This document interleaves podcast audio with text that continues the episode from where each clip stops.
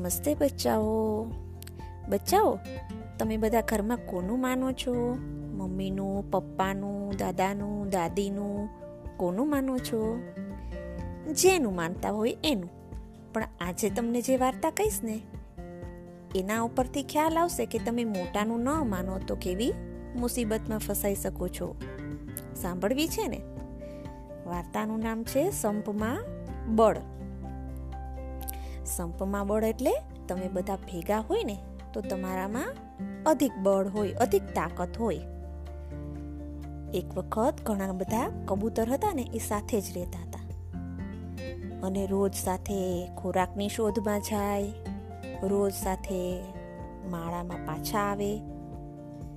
અને ઘણા બધા કબૂતર હતા. તો એમાં ઘણા જુવાન કબૂતર હતા, નાના કબૂતર હતા અને એક વૃદ્ધ કબૂતર હતું. એક વખત એ લોકો બધા જતા હતા તો આખા ગામમાં ફરી વળ્યા, તો ત્યાં એને ખોરાક ન મળ્યો. તો હવે એ લોકો દૂર થોડાક જંગલ સુધી ગયા.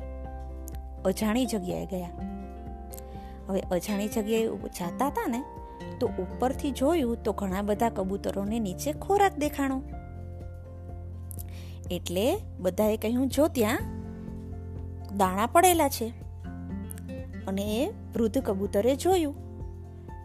પણ વૃદ્ધ કબૂતરને વિશ્વાસ ન બેઠો. એટલે એને કહ્યું કે આ અજાણી જગ્યા છે અને અહીં આ દાણા છે તો એનો વિશ્વાસ ન કરવો જોઈએ. તમને પણ તમારા મમ્મી પપ્પા કહે છે ને કે અજાણી વ્યક્તિ પાસેથી કાંઈ ન લેવું, અજાણી જગ્યાએ જઈએ તો ક્યાં કંઈ ખાવું પીવું નહીં, એવું કહે છે ને?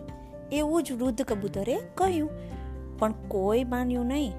બધા કહે, અમારે તો ખાવું જ છે. એટલે બધા નીચે ઉતર્યા અને દાણા ચડવા માંડ્યા. થોડી વાર થઈ, ત્યાં બધાને કંઈક અજીબ લાગ્યું કે અમે તો હલી પણ નથી શકતા. અને બધાએ એકબીજા સામું જોયું. તો જોયું તો બધા એક ઝાડમાં ફસાઈ ગયા હતા. ત્યાં એક પારધીએ ઝાડ રાખી હતી અને એમાં દાણા નાખ્યા હતા. ઝાડ એટલે શું ખબર છે? રેકેટ હોય ને રેકેટ, એમાં જે ચેક્સ ચેક્સ હોય ને, એવી ઝાડ આવે. એ ઝાડ પાથરી અને પારધી હોય ને, એમાં દાણા નાખે. દાણા નાખે એટલે એમાં પક્ષીઓ બેસે અને દાણા ચડે અને ફસાઈ જાય. અને બધા કબૂતરો ફસાઈ ગયા અને બધા એકબીજા સામું જોવા માંડ્યા. પછી બધાએ વૃદ્ધ કબૂતર સામું જોયું અને કહ્યું કે હવે અમે શું કરીએ? ત્યારે વૃદ્ધ કબૂતરે કહ્યું કે મેં કીધું, ત્યારે માન્યું હોત તો? આ મુસીબતમાં ફસાત જ નહીં. પણ પછી એને કહ્યું, કાંઈ વાંધો નહીં. હવે હું તમને એક રસ્તો બતાવું છું. તમે એ પ્રમાણે કરો, એટલે આમાંથી નીકળી શકશો. તમે બધા એક સાથે ઉડવા માંડો. તમે બધા ઉડશો તો તમારી સાથે ઝાડ પણ ઉડવા લાગશે. તો બધાને, બધાએ કહ્યું, ઠીક છે. બધા કબૂતર એક સાથે ઉડવા માંડ્યા. ઉડી ઉડી, ઉડીને આગળ આગળ જવા જ લાગ્યા અને પારધી તો જોતો રહી ગયો કે જે ઝાડ મેં બિછાવી હતી એ તો ઉડે છે અને પાછળ દોડ્યો. પણ હવે થાય પણ શું? ઝાડ તો ઘણી બધી ઊંચી હતી અને પંખીઓ બધા ઉડતા હસતા ઉડતા હસતા હવે વૃદ્ધ કબૂતર એના મિત્ર પાસે એને લઈ ગયું. એનો મિત્ર હતો ઉંદર. અને બધાને કહ્યું, તમે બધા અહીંયા રહો, હું ઉંદરને મળીને આવું છું. અને કબૂતર ઉંદર પાસે ગયું. અને ઉંદરને કહ્યું, ઉંદર ભાઈ, આજે તો મને તમારી જરૂર પડી છે. તો ઉંદરે કહ્યું, બોલો, તમારે શું કામ છે? તો કબૂતરે કહ્યું કે આ બધા મારા કબૂતરો છે ને, એ ઝાડમાં ફસાઈ ગયા છે. તમારે એ ઝાડને કાપી નાખવાની છે.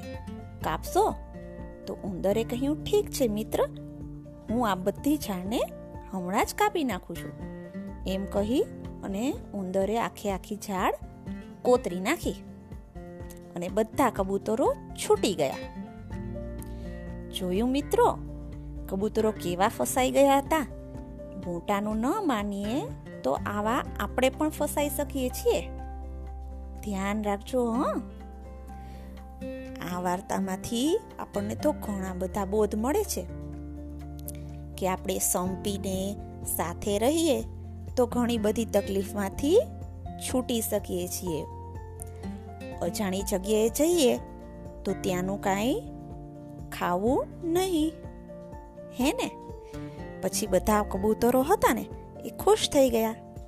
અને વૃદ્ધ કબૂતર હતું ને, તેની માફી માંગવા માંડ્યા કે, અમને માફ કરો, અમે તમારી વાત ન માની. આપણે પણ આપણા મોટા કહે ને એ હંમેશા માનવું જોઈએ. માનશો ને? આ વાર્તામાંથી આ જ બોધ મળે છે. આવતા વખતે આનાથી પણ સરસ વાર્તા લઈને આવીશ. આવજો.